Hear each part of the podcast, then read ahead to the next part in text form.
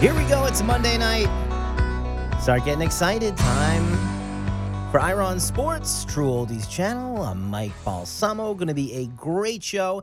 Even more exciting because Ira's back in studio. Ira, so the uh, you know PGA Tour wrapped up their West Coast swing, and you wrapped up your West Coast swing too. You're back in South Florida. Without with a red eye back, I, Genesis was over. Was Tiger Woods ha- handed the trophy out and uh, got on a flight that night after that. Watched the All Star game and uh, came back here to Florida. Haven't slept in uh, in uh, I guess two days and walked the, the whole Genesis golf course. But uh, no, it's great. I mean, I got the Super Bowl, saw Gonzaga play Pepperdine, so the number number one college basketball team. I saw the Super Bowl, and then saw Tiger Woods give the trophy out for the Genesis, which is one of the biggest golf tournaments of the year. You were going to attempt to make it back here for the Delray Beach Open, one of your favorite events, but I guess the, the leaderboard on Sunday just looked a little too good for you to head back. Huh? Yeah, because you think a Collin Morikawa would have won, would have been number one in the world. Yeah. Um, there, Justin Thomas was in the mix too. He was looked like, and I- and I was.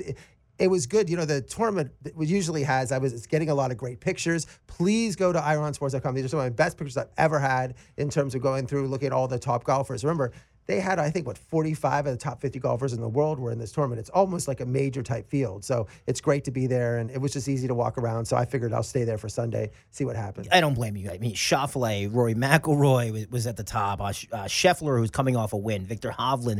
It was definitely an exciting Sunday. We'll talk about that in just a moment. But Ira, we've got a really big guest coming up right around 7:30. He's Chris Herring, a Sports Illustrated senior writer, and he wrote a book that kind of encapsulated my childhood. Yeah, it's about the New York Knicks. We had Charles Oakley. I feel like we're the New York Knicks type show. But just these books fell into our lap in terms of um, these authors that wanted to come on. So we had Oakley two weeks ago. Now Chris Herring wrote this amazing book called The Blood in the Garden, which just covers the Knicks. It's almost like the last dance about the Bulls. This is about the Knicks. And it's a great interview. We taped it uh, last week. So uh, I'm excited to have him come on at the end of the show today. yeah, we'll have Chris on uh, right around 7:30. So.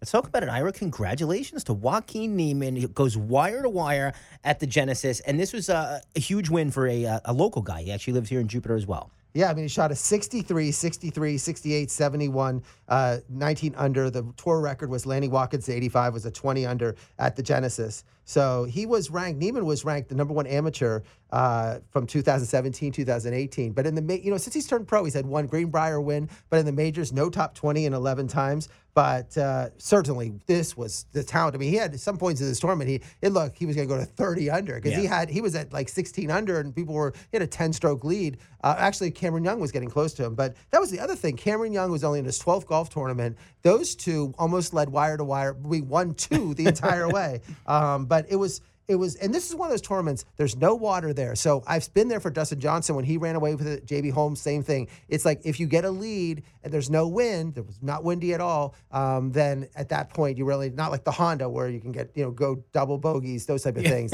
and uh, but the, it was fun at the end. The big thing was that Tiger gave the trophy. Tiger came down. It's his tournament. It's a tournament he sponsors, so he gave a speech. And then there was a whole thing with uh, Tiger was out for the on the eight. And it's so the Riviera Country Club has the clubhouse, this historic clubhouse that overlooks the cliffs. Beautiful. It's a, it's a Riviera, and so the, cl- t- the clubhouse is there. And then you go down, and there's uh, this whole bowl where all the fans are. It's really a great uh, 18th hole.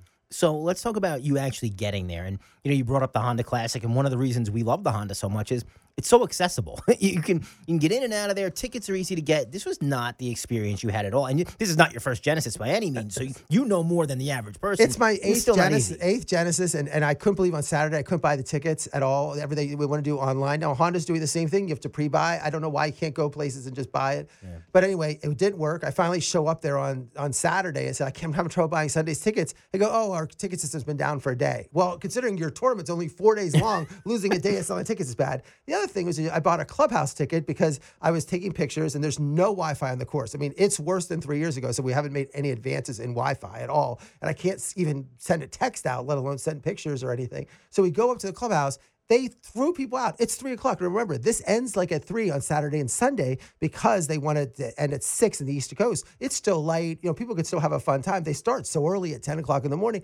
They're pushing everyone out. There's an event, this and that. At the Honda, you can stay until four in the morning and party. They have fireworks shows. They want you to stay. They want you to stay, and that's one. That's one thing I said. Appreciate the Honda because here's the Genesis. This is the premier Southern California's event, and they don't want people to hang around. Like, get out, go move. And I did. I didn't like that aspect of it. And uh, certainly walk around the course. There's there's no there's no scoreboards, I, and I couldn't use the radio. You couldn't even find out from. Usually, there's nothing. You I didn't know where Morikawa was. Neither did the players. There might be like six scoreboards on the whole course. It's it's as it's such a big event. Like, get your act together. Like Tiger Woods should know. I wish I could tell him. Like, you sell your tickets. Make sure your system is up and running. Because even I said this is not working, and then I go, "Aren't you guys upset?" He goes, "You probably are more upset than people our bosses are." You know, like they made that wow. comment. But be nicer to the people who bought these clubhouse tickets and are like wanted to hang out and do those things. I just, I just think there was a lot. Oh, you can't buy any merchandise. That it was impossible. They closed the merchandise. Like everyone's leaving, and the merchandise stores are closed. Like that makes right? no sense. Nothing made sense. Like it's they should hire me as a consultant maybe on how to run this thing. Ira's been to so many golf tournaments. He could definitely give them.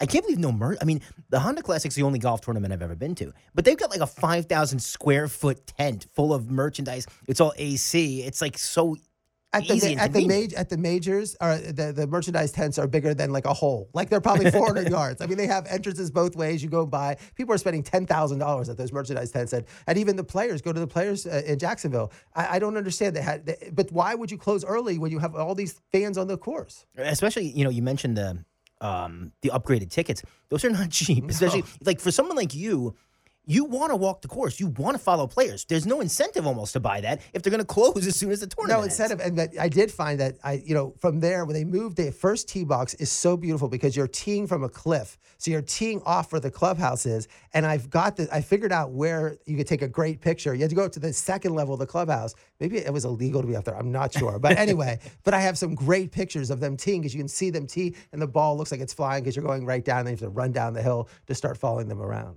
It's Ira on Sports, True Oldies channel. I'm Mike Balsamo. As Ira mentioned, you can see all of his pictures all across social media at Ira on Sports. So we're going to focus primarily on Sunday, but what was your strategy here for following people? You've always got a plan who you're going to follow. Sometimes you walk the course twice. So how'd you how'd you do that? Well, Friday I got there at 12, so I only did it like a once sort of walkthrough. But without Tiger there and with a leader group that wasn't that like in terms of I need to get those pictures, I was just trying to get see other golfers. Like I don't usually do this the whole way, but on Friday I really followed uh, JT, Cam Smith, and Rahm. They had some good groups, and then uh, Spieth, and I got a some of Bubba Watson. So I was able to take pictures and go through the you follow it because when they have the three on three, some of the holes you can't get to the green or get to the tee box. So I was jumping back and forth between, and that was with my stool, everything between those things. Saturday, I followed Rory most of the day, a little of Spieth, Scott, and Morikawa, and then uh, Justin Thomas.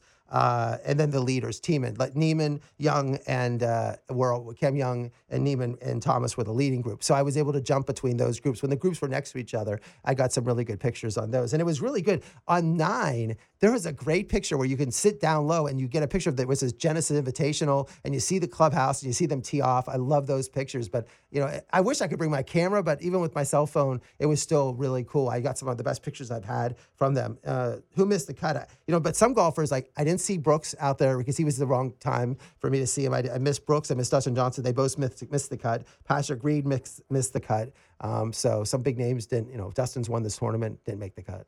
Did you happen to see? I don't know if you did because it was obviously on the TV coverage. Collin Morikawa like walked in front of Justin Thomas as he was about to drive. He comes around the corner and doesn't realize JT's like set up over the ball, and he's walking right towards him. And Justin Thomas looks over like, "What are you doing?" It, you, you miss it. You got to Google that when you get home. It was hilarious. Um, but let's talk about Sunday. This was it was an uphill battle for everyone that wasn't named Joaquin.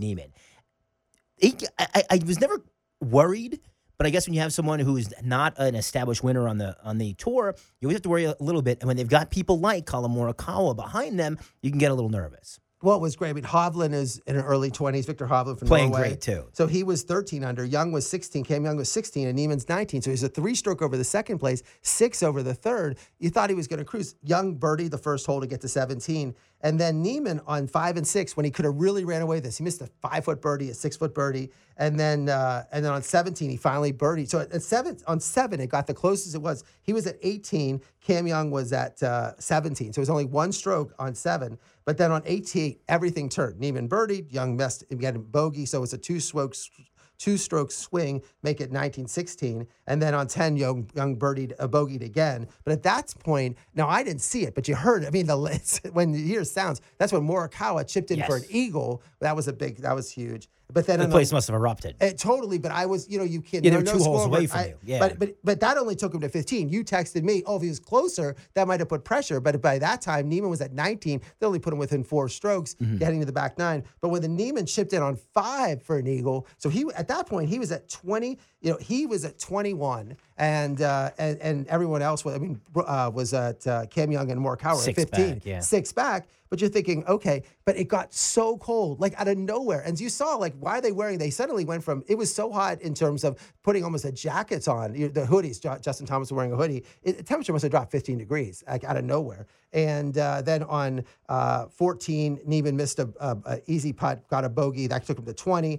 And then on 15, uh, Bo- Niemann bogeyed again and Young birdied. So then was 1917. But then it was so it was 1917, And then I knew Morikawa was at 17, but Morikawa was one stroke at one hole ahead. He's on 18, and I know so I know where he where Niemann is with Young, but I don't know where Morikawa is. And I heard on 18 this eruption, so I thought he birdied it. So we're walking up it. Now I thought he only had a one stroke lead, but he actually had a two stroke, as I saw on a board, because he missed. He got it was his drive that they were clapping for, but then he missed the 10 foot putt. So then Niemann just put, uh, parred out one. You know, it finishes at 19 under, uh, and then Morikawa was at 17 under. Morikawa wins that tournament. He passes Rahm and is the uh, is the number one player in the world. So he Niemann at 19, Young at 17, Morikawa at 17, Adam Scott at 14. Adam Scott plays this tournament well every year, 14 under, and JT was 13. Uh, Rory was 10th place at 10 under, and Jon Rahm had a big Sunday, 65, but he still finished at seven under tw- at 21. And Spieth started 66 67 but then 73 72 and did end it well. And this is what my one comment about Spieth is it's impossible for me to get pictures of him. His backswing is never the same. Like Rory is the easiest person to take a picture. I can always know it's smooth. Spieth there's it's his he just stutters in the back and it's not the same and I'm like always missing like I'm always it's either getting him on the back or getting him on the front but it's so hard. I can see why he sometimes has troubles but Rory's swing is just amazing and it's just I just feel bad. Like when you look at Rory, you're like, how is he not winning this tournament? Because he just has, but he does not putt. It, clearly, he misses. Like he'll make the good putts, but he misses so many easy putts, and that's why he finishes like tenth place and not like in the top leaders. Um, you know, one good sign. Rickie Fowler played pretty good. He's going to be one of the bigger names at the uh, Honda Classic, and Matt Jones played played well. He's going to be uh, defending himself at the Honda Classic, so that's good going And into it. Niemann is going to be in the Honda Classic Yes, coming they- off that win. I'm sure Ken Kennerly and our crew is thrilled to see someone who committed, you know, win the prior week. and Daniel Berger, who's coming off injury. We'll see how Yeah. well he plays in that. So, I mean, I think that's the point is that coming to the Honda, we'll see some of those names of players like could Fowler, as Fowler is playing better, is that going to help him in this tournament? I mean, they had. How about this? I, I live at Banyan Cay. They had 130 golfers today trying to go for four spots. It just shows you how great these golfers are. There's 130 really good golfers that are just playing for four spots to get in the Honda, which they'll be lucky to make. Like one of those will be able to make the cut. It shows you the level that these pro golfers are at. I didn't know they do qualifiers at Banyan Cay. That's pr- pretty nice. It's Yeah. a nice course, but I didn't know they did that there. So you want to talk about the Honda? You have anything left on the Genesis? Um, no, I will talk about the Honda. I'm just excited this week. We'll be there, you know, during the week, Wednesday, Thursday, Friday, Saturday, Sunday. I'll probably try to come out every day. This last year, they two years ago they had like 200 and some thousand fans there. Last year was only 30,000, so they're happy to have it back. I'm interested to see. We talked to Ken Kennerly with all these different structures. You know, as someone who follows and walks around, I think the structures are, you know, nice, but it's going to make it harder to walk because when you have the structures, you can't get in to see. It's going to be harder to follow the golfers. Uh, so I'll see how that how you know what worth, works with that. But the weather should be it's supposed to be 80 every day. Yeah. So sometimes they had this bad rainstorm. So it'll be great. I think the Honda. I think they're excited to remember. It was like the last event before the pandemic, and even two years ago it was sort of like the pandemic was there, and then last year it was really very you know tempered totally, and now they finally feel like they're back to normal. Yeah, and you know, we were talking um, before going on air, and you should probably bring this up for anyone who doesn't know. Like, it really does get hectic between 10, 11, 17, 18, even 16 and 15 are really busy as as the beginning of the bear trap. If you want to see uninterrupted golf be able to move easily, the best place to do it is in the middle of the back nine. 12, 13, 14.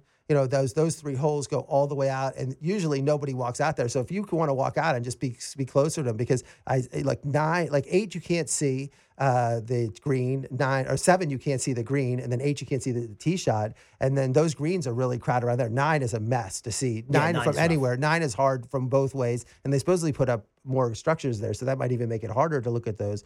Um, and so, and then it's, it's hard. Even 18 is difficult because they, they've taken walking distance out. So that's why I think if you really want to see get close to the golfers, go to probably 12, 13, 14. Those will be the easiest holes to stand around the green, look at the tee box, get close. I mean, look at the pictures from the Genesis. That was great. I mean, I'm there's points where I was like Niemann once. I was in front of him and he hit the ball and the grass went in my face. Like my kid, I was all full of his grass that he had, the divot that he brought up. Very cool. I, I don't know what to make of this this Saudi league, whatever they're trying to do here. But Phil Mickelson apparently came out in favor of it. Ira, I, I don't know what's going on anymore. I think Phil, the question is, is that I thought the league would have a chance because the ideas are saying only 14, 15 tournaments. They can find these tournaments. There's no the, the thing the PGA didn't have was the Tiger Woods. If Tiger Woods was saying I'm going to be a PGA, you could have Tiger Tiger Woods could play with the people at Banyan Cay. It'll be the number one event. But without Tiger playing because he's injured, that that I think left an opening. But it seems like the golfers they still have the golfers are are Bryson and Dustin, the two golfers that people thought were going to leave, said we're going to play the PGA Tour, but they can always change their mind. But now Phil's come out really strongly for this. Um, you know, because I guess they're, you know, he's 50 years old. They're offering to pay him $100 million to do this, but he can't run this tour himself. So they, he needs these other golfers to be there. But the PGA Tour, I mean, the point is that these golfers are saying we only want to play three days a week, you know, Friday, Saturday, Sunday. We don't want 120 person fields. We don't want to have to play the whole, you know, all these things. They're trying to make it more fan friendly. But, uh, I, I'm not saying it's not going to happen, but it, it, it certainly this it doesn't appear like it's going to happen. They thought they were going to start making an announcement this summer, but maybe not. We'll see. Ira on Sports True Oldies channel at 717, right around 730. Uh, Sports Illustrated senior writer Chris Herring will join us. So you took in a college basketball game as well, Ira, and this is one you you knew it was going to be a little bit lopsided in the score booth. It actually wasn't even that bad. Only a 20 point win for Gonzaga over Pepperdine. Only a 20 point win. But um, yeah, Gonzaga's ranked number one. They're actually unanimous number one this week. Um, I sat, I got a seat. How about this? I think I paid fifty dollars. I'm watching the number one college basketball team, and I'm sitting right behind Mark Few. I'm in the third row. I was like an assistant coach. Like I felt like I was an assistant, like keeping stats for Mark Few. It was so cool to be behind the bench. The arena seats three thousand. Everything is a bleacher seat. You're all in a bleacher, stuff like that. And it was you walk in. It, it's like a high school gym. There's most high schools gyms are nicer than this one at Pepperdine. Wow. But it was just cool to be there. Um, oh, and the mask rules. Uh, you felt like this is. I think Pepperdine will be the last place. There'll be no mask for five years. Like they had you sign everything, and then every time they announce the score, they go, "Here's the score. Remember to wear a mask. Remember to score. Really? Remember a mask."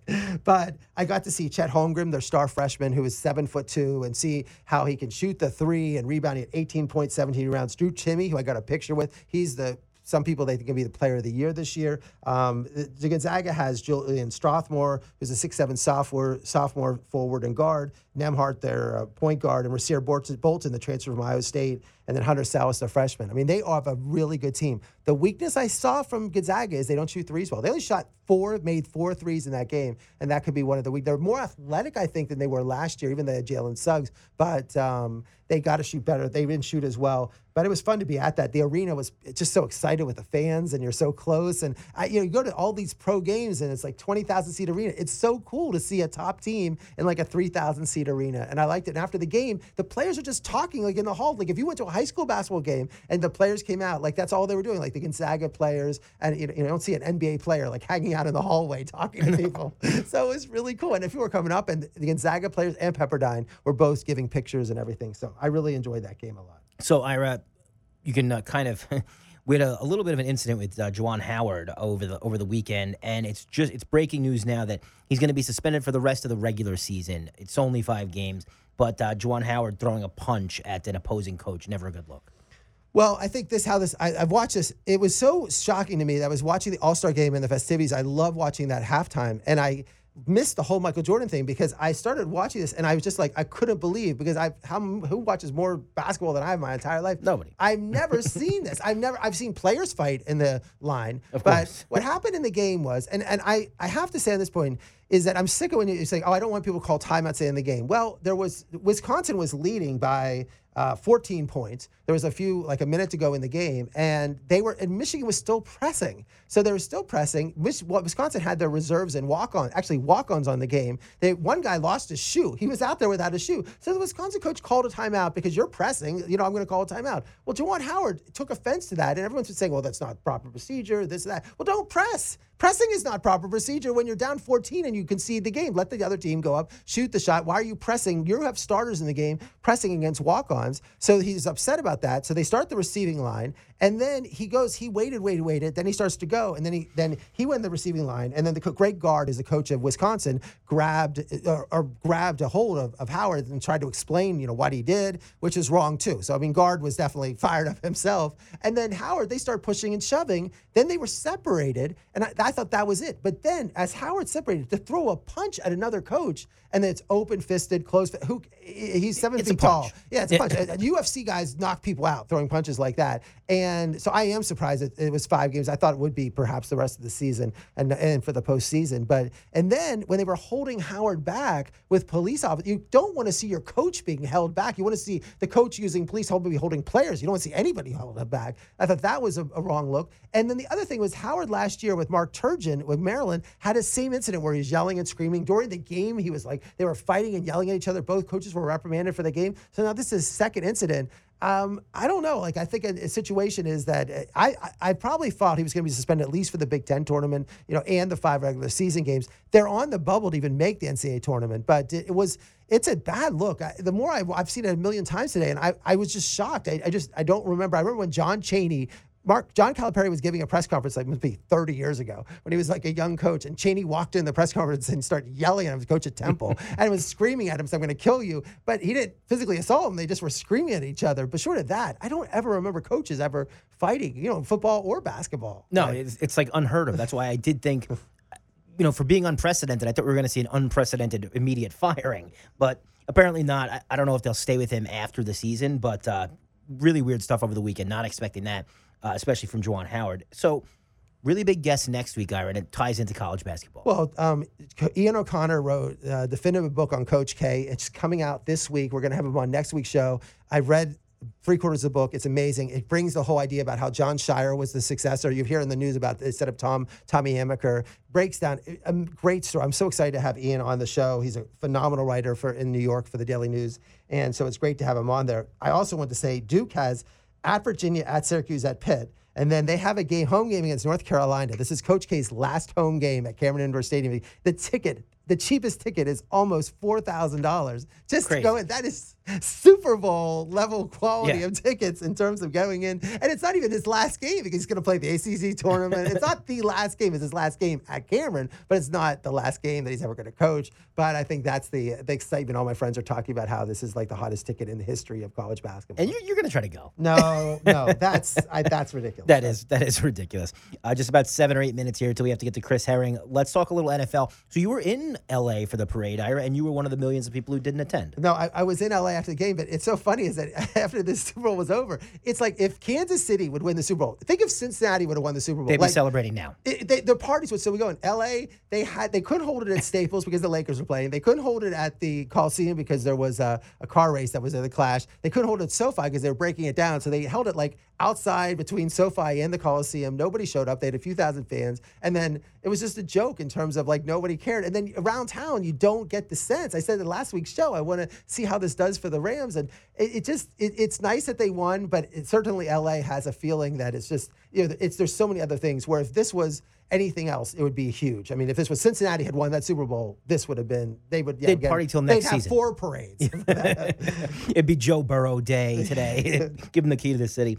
Um, you know, I personally thought Brian Flores might be out of the league after you know drumming up numerous uh, lawsuits against uh, the league itself and coaches, but he's back and he's with your Pittsburgh Steelers. I was I was shocked by it, but I really shouldn't have been. I know he has a relationship with he's Mike Tomlin. He's a good coach, and they brought him in. Now the question is, he didn't supposedly get along with Minkah Fitzpatrick, and he's going to be coaching Minkah because there's going to be a secondary coach, a secondary linebackers. He plays that that area. You know, it, it is So it'll be interesting to see what happens in terms of Flores being there, and also they'll be playing teams that he's suing. But he's not a coordinator; he's going to just be a position coach. Um, but I think there's another. The next step is that Flores supposedly has a good relationship with Deshaun Watson, Yes. and that's what people have talked about is that, that he didn't like Tua because he wanted them to make the trade for Watson and was frustrated that Chris Grier didn't make that trade. So I cannot imagine that the Steelers would trade for Deshaun Watson. But remember, the Steelers are saying, well, they don't want controversy. They brought Michael Vick in. Michael Vick was a quarterback on the Steelers, which is so they. I think that there is, if you know, could you imagine Deshaun Watson on the Steelers? I just don't think they would ever trade like three first round draft picks and all the other and and pay Deshaun Watson who's one of the highest paid players in the league too.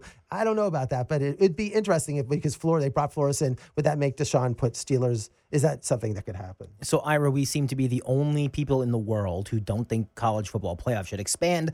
Everyone thinks they should be playing 12 teams, which is ridiculous, but we know for at least a couple years, four teams is locked in. It is for four years, and I, you and I are the only ones. I remember I would always said I want more, but it seemed like there's a dispute, debate between that. all these conferences cannot get together decide. They thought it was going to be 12, but now for the next four years, everybody has their own agenda, and they couldn't come.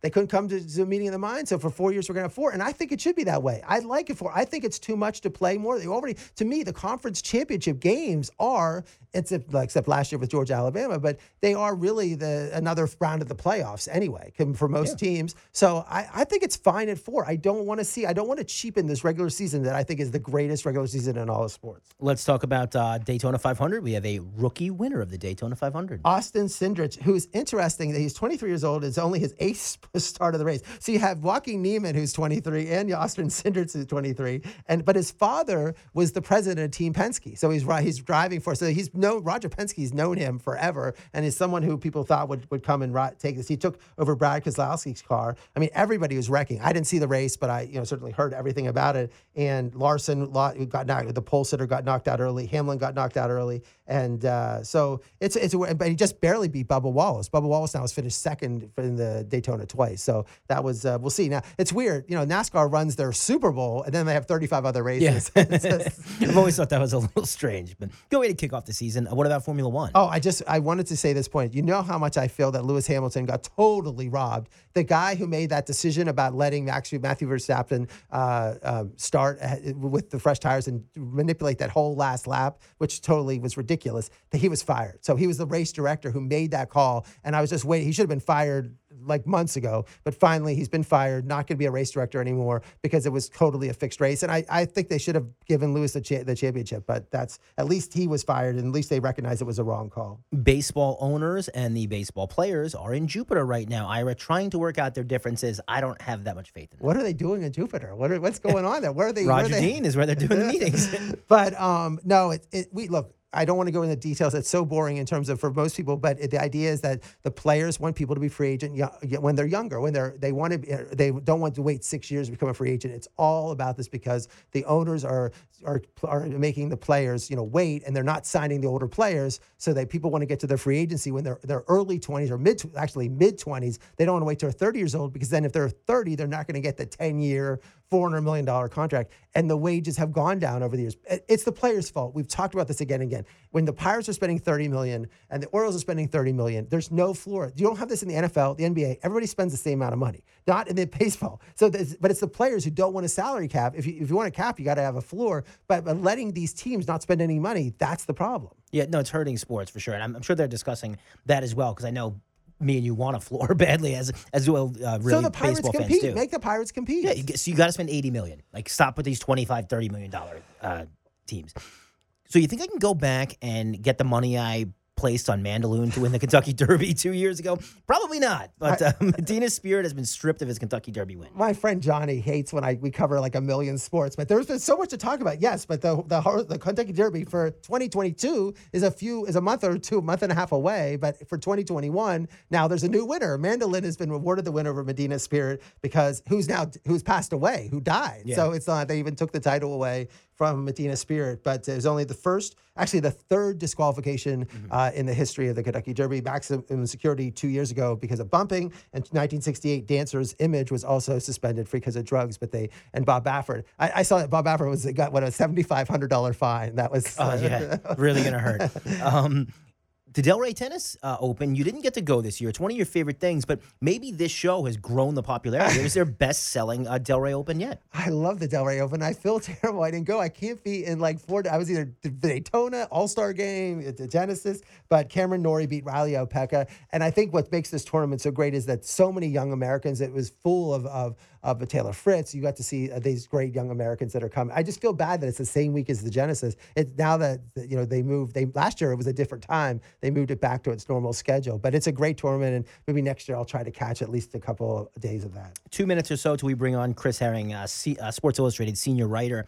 Let's talk about the NBA. It was their All Star weekend, and I, I really think that they're losing fandom and viewership on these skills competitions, Ira, by not having the best of the best out there. People ask what you should do with the dunk contest. What can they do? Well, if you had the best players, eh, Obi Toppin from the Knicks won. I mean, Obi Toppin doesn't start for the Knicks. I mean, you have backups on teams. He's like the ninth guy, right? Yeah. So it, it's like pointless and it's stupid. If you if you're not start, eh, maybe the rule should be if you're not starting for an NBA team, don't be in the dunk contest.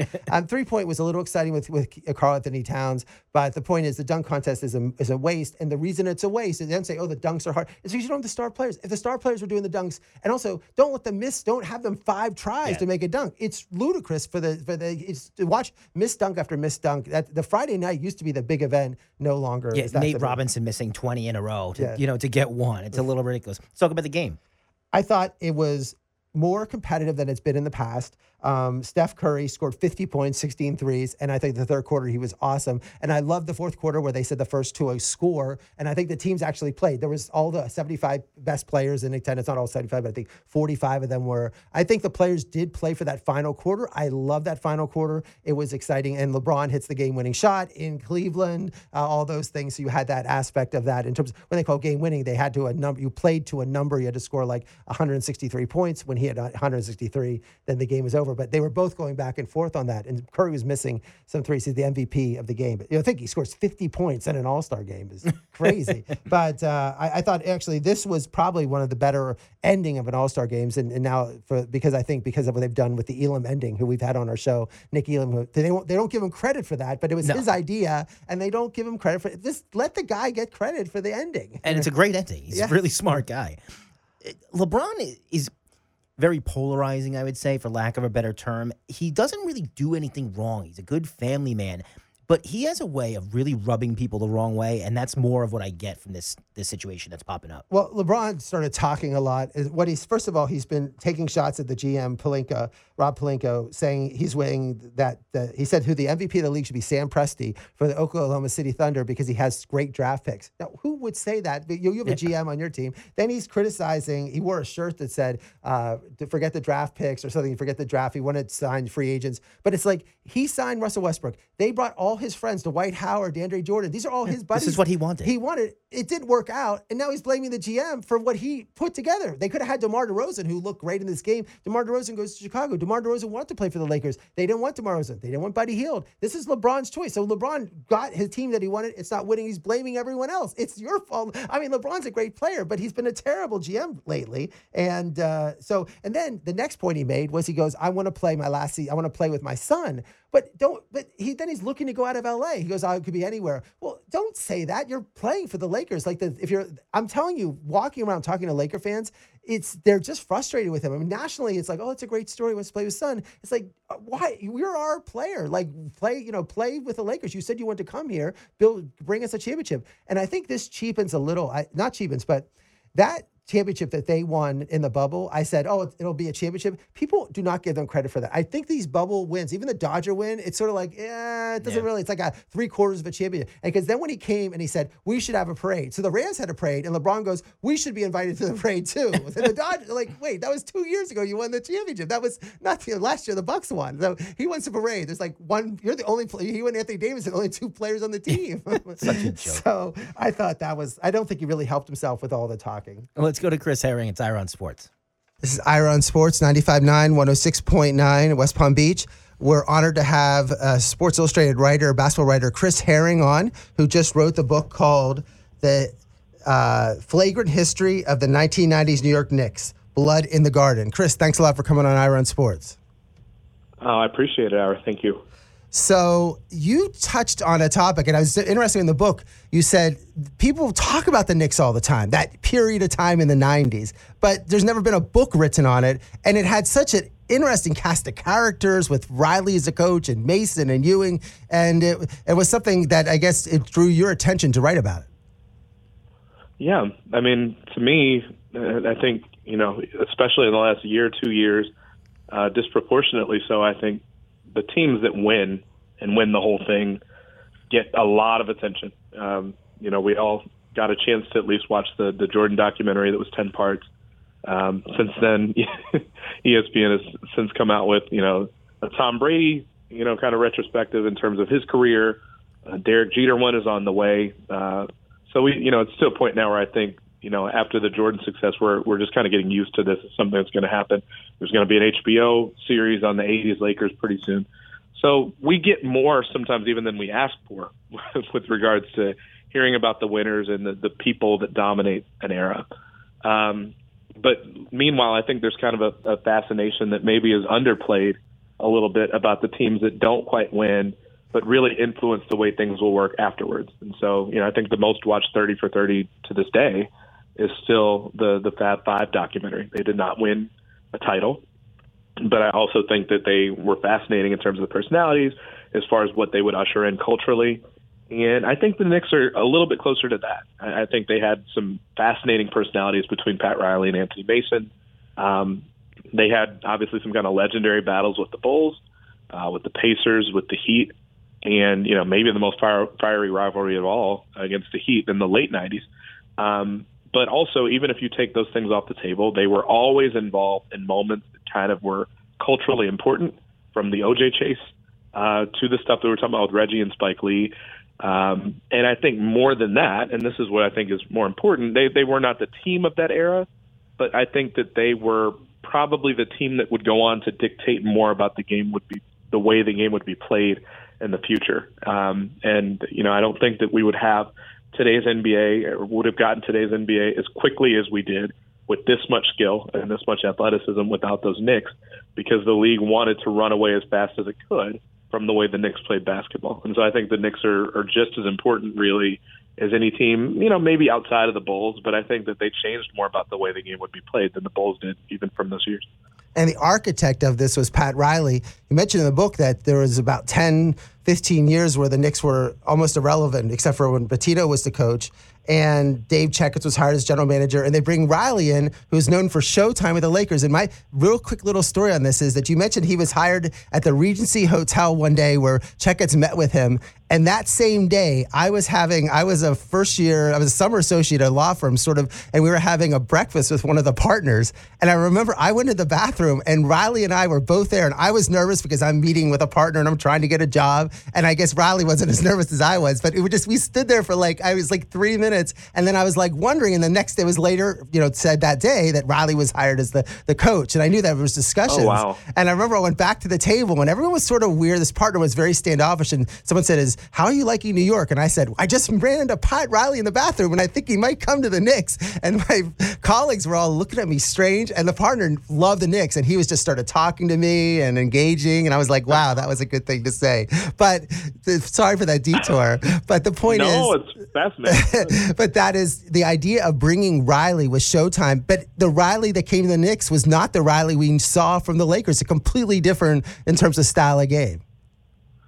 Well, I, I think the emphasis was certainly different. I, I, it's funny. I think there's maybe almost too much credit given in terms of just changing his style because I think at his core, I think Pat Riley was a little bit of a chameleon from the standpoint that um, the Lakers were just a team that had so much offensive talent and had so much skill as far as getting the, ball up and down the floor with Magic Johnson and the passing that existed on the roster, scoring that existed that of course he was going to emphasize that. And and really what the players were looking at, if you look at kind of what happened with with Paul Westhead, they were a team that had started to get frustrated with the fact that they had all this skill on offense and just wanted to kind of play a rip and run sort of style of offense.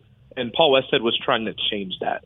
And so the players were kind of frustrated with the idea that they had a a coach that wouldn't just really let them play, but was trying to structure them. And so Pat Riley just kind of let them do that um, and he built in stuff defensively. Now he was a tough-minded coach on defense. Um, my book agent and my book editor at one point were kind of wrestling with me, trying to get me to title the book "No Layups Allowed," and I wouldn't do that. And the reason I wouldn't do it is because Riley used that phrase first with the Lakers. So I think he had a pretty nasty sort of streak there too. I just think that more we heard way more about their offense in LA. But to your point, yes, I mean he certainly emphasized the defensive stuff more with the Knicks. He looked at the roster and basically said, "There's no way we could replicate Showtime here. We don't have enough ball handlers. We have a center that does not have great knees. Um, we're not going to be able to run up and down the floor like that. But we do have a lot of big bodies and a lot of guys that could be physical, or that we could at least train to be more physical and to have more of an edge to them to kind of intimidate opposing teams. And that was what they did. And I think that was what really influenced the sport to change uh, after a few years. And the star of the team was, of course, Patrick Ewing, probably one of the most eh, misunderstood superstars ever. I mean, to think in, from the fabric of being at Georgetown and and all everything he did in the titles he won in Georgetown and the finals that he lost in Georgetown, and then being in the Knicks in the center of the whole media attention uh, in terms of being in New York and, and his failures and inability to win the title. But you mentioned the book that he was beloved by his teammates, that that he, they felt he was the most loyal person, they loved him, and that just a completely like misunderstood type person in terms of uh, Patrick Ewing. Yeah, I mean, he's someone that, and you've heard that for years that the teammates loved him. You know, everybody maybe outside of Anthony Mason who really could never understand or really get with the idea that Patrick didn't like to sign autographs, particularly for children. Um, that really bothered Mace. But aside from that, I mean, he was a guy that um, quietly was going to have your back. That you know during the off season was going to pay for the whole team to come out to Jamaica um, and, and spend time with him to see where he grew up and just to kind of get away from the media glare of New York City. He was a guy that you know when your wife has brain cancer that Patrick is going to foot the bill for the whole treatment, for the whole surgery, whatever is needed. Uh, six figures or more was going to do that. Um, was a guy that, that had a fun side to him. That, despite being the highest paid player in the NBA, the highest paid player in sports, a couple of times that was the case during the '90s, um, particularly when Jordan was out of the game. He was going to buy lottery tickets every day. Just a, a really different sort of guy. Um, you know, but the team, even even when he kind of set himself off from the rest of the team, which he did sometimes because he was very private, um, the teammates just counted it as such a win when they could get Patrick to kind of come out with them. And uh, someone gave me an anecdote about the idea that they went out one night after I think it was maybe a win over the Lakers and decided to go out and just have a night out, you know, where the guys were out until three in the morning and they went to a dance club and just like how much fun that was for them because Patrick was there. Uh, just I don't know. I think we all have had that experience where there's someone that doesn't make the time or can't always make the time, but then when they do with the rest of your friends, it, it just kind of livens the night that much more, and it feels like such a um, because it's something that doesn't happen very often. It's just so much more of a win at that point. So Patrick was someone that his teammates really, really grew to love, um, and you know, there the, the, the divisions that happened later in the late '90s, I think, were kind of more due to talk radio and more due to the, the amplified notion of the idea of like was Patrick aging to a point where he was still taking on too big a role in the offense. Um, and I do think eventually you started to have guys like I don't think Latrell Sprewell was as worried about Patrick's legacy and the way that you know how does a star player kind of step out of the limelight or start to kind of relinquish some of the power um, and the power dynamic within the offense. I think over time, as the teammates started to change, some of that started to fade um, as far as it being so important to everyone else. But during those Starks, Oakley days and stuff like that. I mean, Ewing was just beloved by everybody in that locker room. And then the two players, two of the core players, are Anthony Mason and John Starks. And talk about a backgrounds. I mean, we we noticed about you know this is a five star athlete. They've gone in this camp AAU. I mean, Mason was traveled like how many countries was he before he made the NBA? And John Starks was in how many colleges, bouncing around? I mean, like six or seven colleges, getting just transferring and transferring. And your story about him getting uh, married and then playing in front of Kansas and scoring 25 points in half. I mean, all these stories about these two uh, uh, players that would, you know, form the core of the Knicks and take this team to the finals and have the best records in the league were just totally overlooked for most of their time in basketball. Yeah, I mean those two were, you know, just to me were probably the biggest characters on that team. I know Oakley was someone that enjoyed his gambling and everything, but I think Starks and and Mason, you know, were were almost more interesting to me because of the fact that they had so little basketball experience, high level basketball experience. Really, I would say up until up until they basically made the pros, or at least started playing professionally elsewhere. Um, Starks is a guy that played one year really of high school basketball. I don't even know if it was the varsity team or not. Uh, you know, couldn't really afford to play a sport because he, you know, his family was so poor that they needed him to work and um, played at four different colleges, three of which were community colleges. Um, bagged groceries at Safeway, so he's got a little bit of the Kurt Warner story attached to him. Um, for three dollars and thirty-five cents an hour, uh, he started at when he took the job there, and you know, I, I kind of tie this to the, all that explanation. Um, there were moments where people couldn't understand why he'd keep shooting and like why you know he maybe didn't have the highest on-court IQ. He really never played organized basketball in like one place for more than a year with one coach for more than a year um, until again he got to the pros, and even then he was bouncing around from one league to the next. Um, so it, until he made it to the Knicks and stuck there, I want to say that might have been really the only time he played basketball for two consecutive years anywhere. Um, really, for the first time in his career, which is like a crazy thing to say. Um, most people do that, accomplish that by high school or maybe junior high. So, um, so he's fascinating from that standpoint to me. Um, not to mention just how hot and cold he runs, or kind of the the butting heads, literally with Reggie Miller or what have you. But then Mason, I mean, Mason was a guy that didn't start playing until late in high school either, um, and was a guy that was really, really wound tightly. That you know probably bu- bubbled over a little bit too much, certainly for Pat Riley's liking at times. That had all the confidence in the world that someone told him to pass the ball, he'd swear at them and uh, you know and say that he was a better ball handler than they were anyway. Um, and was a guy that basically thought that the offense should run through him and, and found a coach that would agree with him on that. Uh, and Don Nelson later on and let him handle the ball as a point forward, but also was just, you know, always thought he should be on the floor. Essentially had a, a great stamina an on court stamina, uh, led the league in minutes one year, but even with that being the case, essentially issued a written death threat to Don Nelson, um, saying that if you take me out of a game, I'll kill you. If you do that again, I'll kill you um, and a death threat and a written death threat while Don Nelson was speaking to the media after a game against the Kings. Um, but here's the important thing to keep in mind and the context behind that. That night, I'm pretty sure Mason played 38 minutes in a game that he didn't even play particularly well. Um, but also, Anthony Mason was leading the league in minutes at that point. So nothing was really good enough for him. And, uh, you know, he was just a guy, you know, the team was full of guys that I would say, aside from Ewing and maybe a couple other guys, that were wound a little bit too tightly. Uh, that just their emotions bubbled over all the time at the, drop of a hat. And I think Mason was at the top of that list. Starks was not far behind him.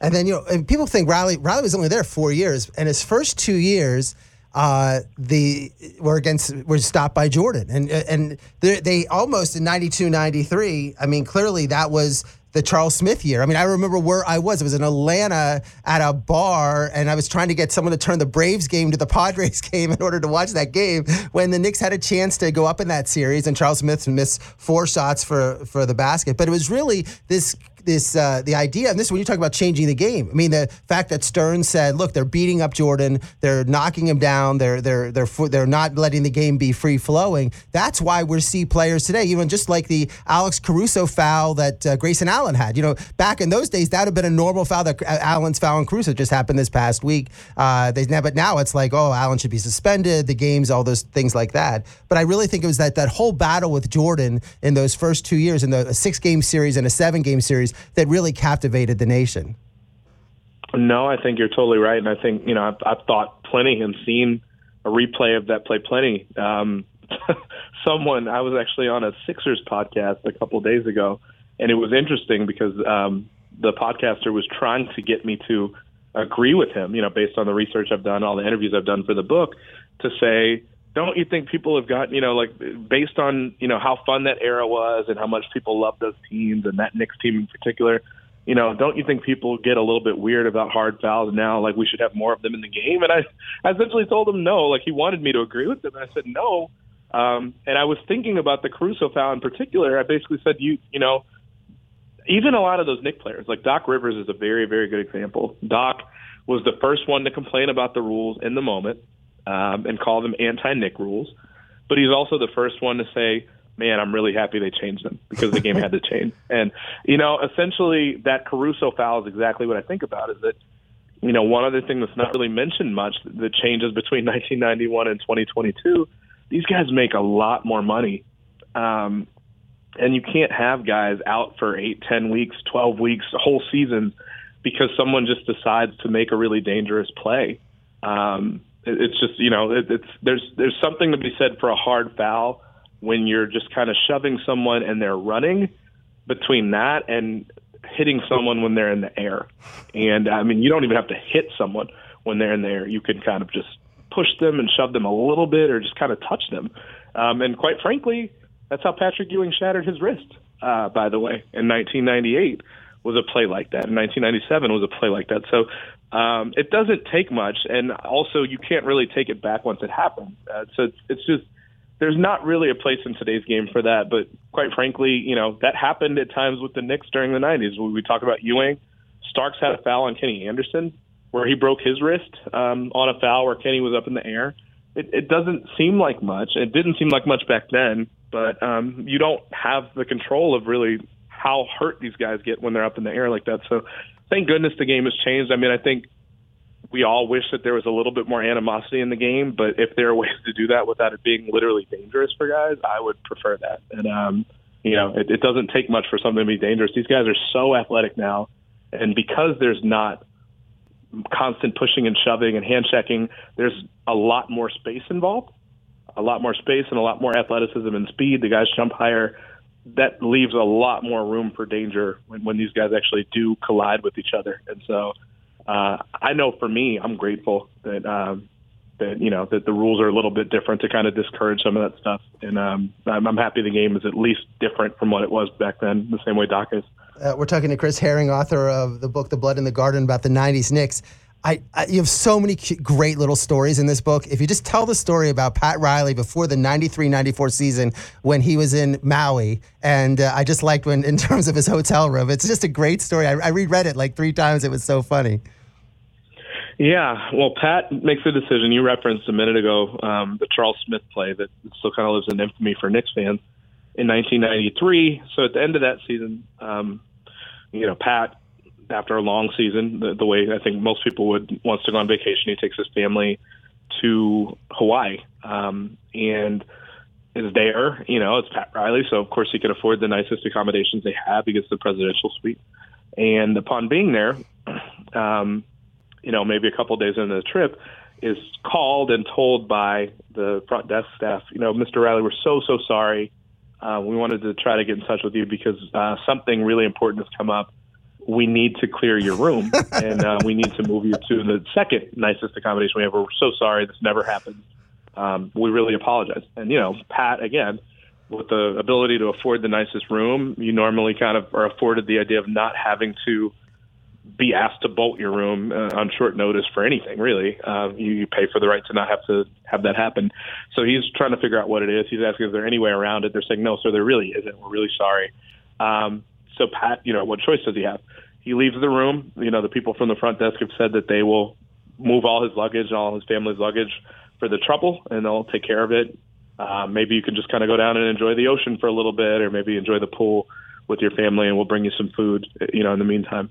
So, with no choice, Pat does that with his family. Um, but Pat is constantly looking up from, you know, the, the ocean and everything, and from his from his uh, where they're eating and everything to try to figure out like what just necessitated that move for them. Uh, so he finally looks up, you know, maybe 20, 30 minutes later and sees that Michael Jordan now is standing kind of in the balcony area of where he just left. And so it was essentially Michael Jordan knocking him literally from the top perch of the hotel and this resort. Um, and I just thought it was a really good way to kind of get into the idea of how Michael oversaw everything that happened during that era, and that you really had to go through him to try to, you know, to kind of claim supremacy at the time. And but then when Michael retired that summer, then 93, 94, that was the time. That was it was one of the most famous years in basketball in terms of without Jordan. The fact that they the Knicks make the playoffs. You have the Spike Lee game with Reggie Miller arguing with Spike Lee. You uh, you have the uh, the Hue Hollins foul where they beat the Bulls. They finally beat the Bulls in the playoffs with a surprising foul. Right. They talk about the Last Dance. And then you go to the Rockets, the final series against Olajuwon. This is the chance the Knicks are going to win the title. You have the OJ game when OJ was on the chase during the game when the Knicks were playing at the, in the finals when everybody's sort of following the OJ chase. And then game seven, John Starks missing. I think he ended up two for 18. Your star shooter couldn't shoot at all, uh, and losing finally. It was like the high water mark of the Knicks. Is that game seven to lose to the to Houston Rockets? Exactly, and I mean, I, I think there's something to be said for the fact that um, the the Knicks felt like they. I mean, twice really in two years. '93, we were talking about Charles Smith, and then '94, I think, is the one that really, really should hurt. Some people mention '93 as being the the missed opportunity, and it probably was a little bit. But even if they win that game in the Charles Smith game, they've got to then beat Michael one more time in those two opportunities to try to advance past them. Then they've got to beat a Phoenix team that won the West, you know, and had a better record than they did. Um, you know, during that season. So I don't think it's a given that they win that series. The Bulls did win that series against them, but they, you know, they had a tough time doing it as well. It was not an easy, you know, just kind of rollover sort of process to beat them. So I, to me, 94 is the year where they clearly, clearly missed an opportunity. They, they go to game six and, you know, they, they win from the momentum uh, in game five where they win the OJ game. Game six comes along. They've got an opportunity down two with five and a half seconds left, and John Starks has made six shots in a row. He's on fire. You know, he's making up for a really ineffective Patrick Ewing against Hakeem Olajuwon. Um, Starks takes a pick and roll with with Ewing and gets what he thinks is an open shot or will be an open shot because he got a pick from Ewing. And Hakeem Olajuwon's having to come over from basically the middle of the floor to try to block a shot. And, you know, this is a two-time reigning defensive player of the year in Hakeem who gets just enough of maybe a fingernail on Starks' shot to change the trajectory of it. Again, what Starks thought would be an open shot, and it wasn't. So the shot gets blocked as the clock expires. The Knicks lose by two when Starks had taken a three that would have won the game for them if it had gone down. And again, he'd made six shots in a row. So he had all the confidence in the world that the shot was going in. So he doesn't get it. And then what I think was kind of unbeknownst to everybody for the most part, and know, I think the book sheds light on this. Um, Starks essentially develops insomnia for the next three nights, from Sunday night to Wednesday when they play the game seven, and they're playing in Houston. Both of those games were in Houston. This was at a time where the series setup was two three two, so the Knicks had played all three of their home games already by this point. So they lose Game six in Houston. Houston players get to sleep in their own beds for the next three nights. The Knicks are in a hotel to the point where they feel handcuffed. They can't even look at TV and watch TV and scramble through the TV channels to find something to watch because every channel essentially has something on about the Rockets still being alive in the series. So they're restless and they have nothing to really do um, other than prepare for practice. And Starks can't sleep; he's just staring at the ceiling all night. Um, so he's struggling with this in a way that he normally doesn't. He normally can just kind of go from one play to the next, one game to the next. He really struggles with this.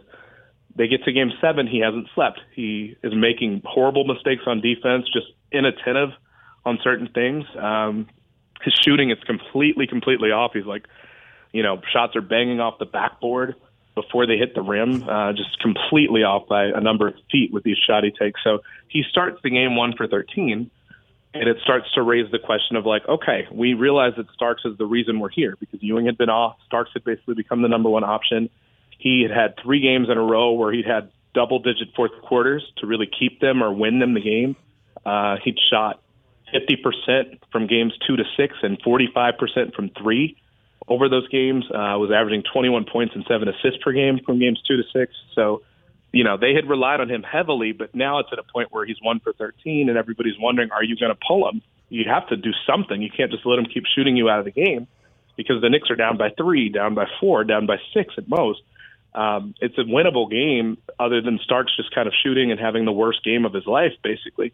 Um, so the Rockets are among the people most concerned about whether uh, Riley is going to pull Starks out, in particular because Rolando Blackman is one of the possible people that he could bring off the bench to replace Starks with. And Rolando has killed the Rockets over time. He used to be a Maverick. He was the Mavericks' leading scorer of all time at that point in his career. He was a four-time All-Star. They had never had a real clear answer for how to guard him. Now, granted, this is an older Rolando Blackman, but he's certainly an option in the Rockets. Scott Brooks told me he said we were petrified that they were going to bring Rolando off the bench. We figured that was what would happen. Uh, Rolando's highest career scoring average against any team was against those Rockets. So that's the thought, and people are starting to wonder: is that an option that Riley's going to use? But the backstory again that people didn't know, and I think even until this book didn't know, is that Pat Riley had gotten in an argument with Rolando Blackman about two and a half weeks before that, as the team closed out the series against the Pacers.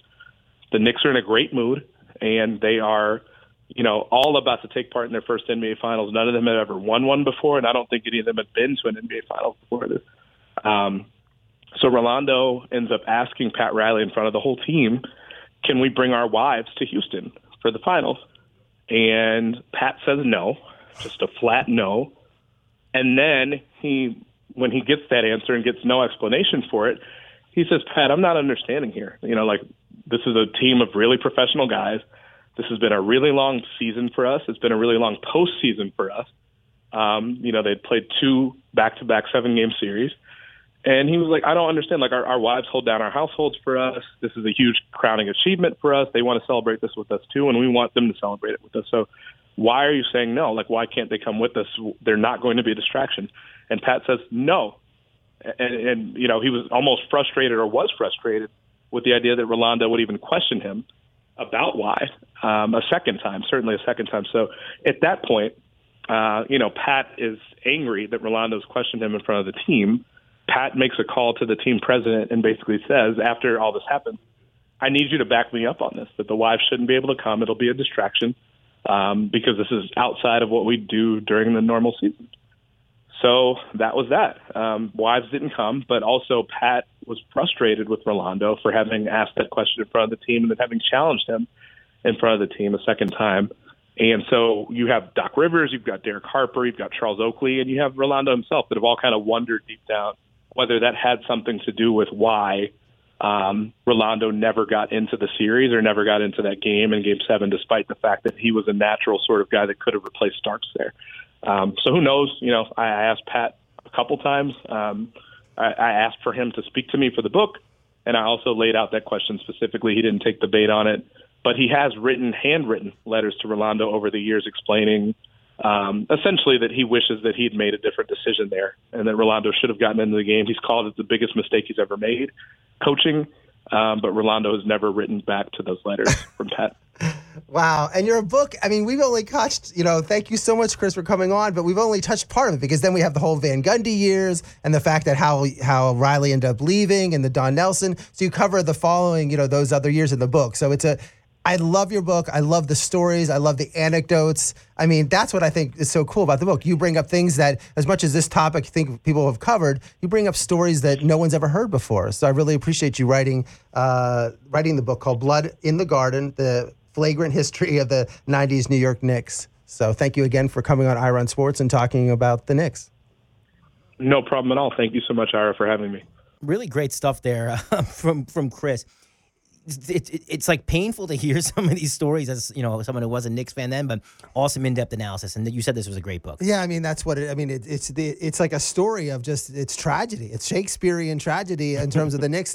They they were trying to battle Jordan. They were the foil for Jordan all these years. The chances, and it wasn't like you know they some of these years they had a better record than the Bulls, and they couldn't get past Jordan. And the year that Jordan is out they they get through the, the the Pacers. They get to the finals. They have the whole OJ thing where the the guard and he writes in the book that almost everybody remember there's no cell phones back then. Everyone yeah. went up to the concourses. They're all watching OJ. No one's paying attention to the game in the middle of the NBA, the finals they finally got to, and then they had they're up three two going into Houston. Gonna have this big parade, Canyon of Heroes. Finally, Ewing's gonna win the title, and then they lose because Starks keeps shooting, shooting, shooting. So it's it was just it, people talk about that these games. I mean, that's the Knicks have played thousands of basketball games. I think that that, that year, those games, and the Charles Smith game just keeps being brought up again and again and again. Absolutely. What are we doing this week? um, Honda Classic all week, and so we're excited. We'll see what happens. I'm excited to get out there to Honda, have a full field, and uh, I, I'm really, you know, they put a lot of work into this. It's a local event, and hopefully we'll have another great tournament. We are out of time. On behalf of Ira, I'm Mike. Let's talk next Monday night. Ira on Sports.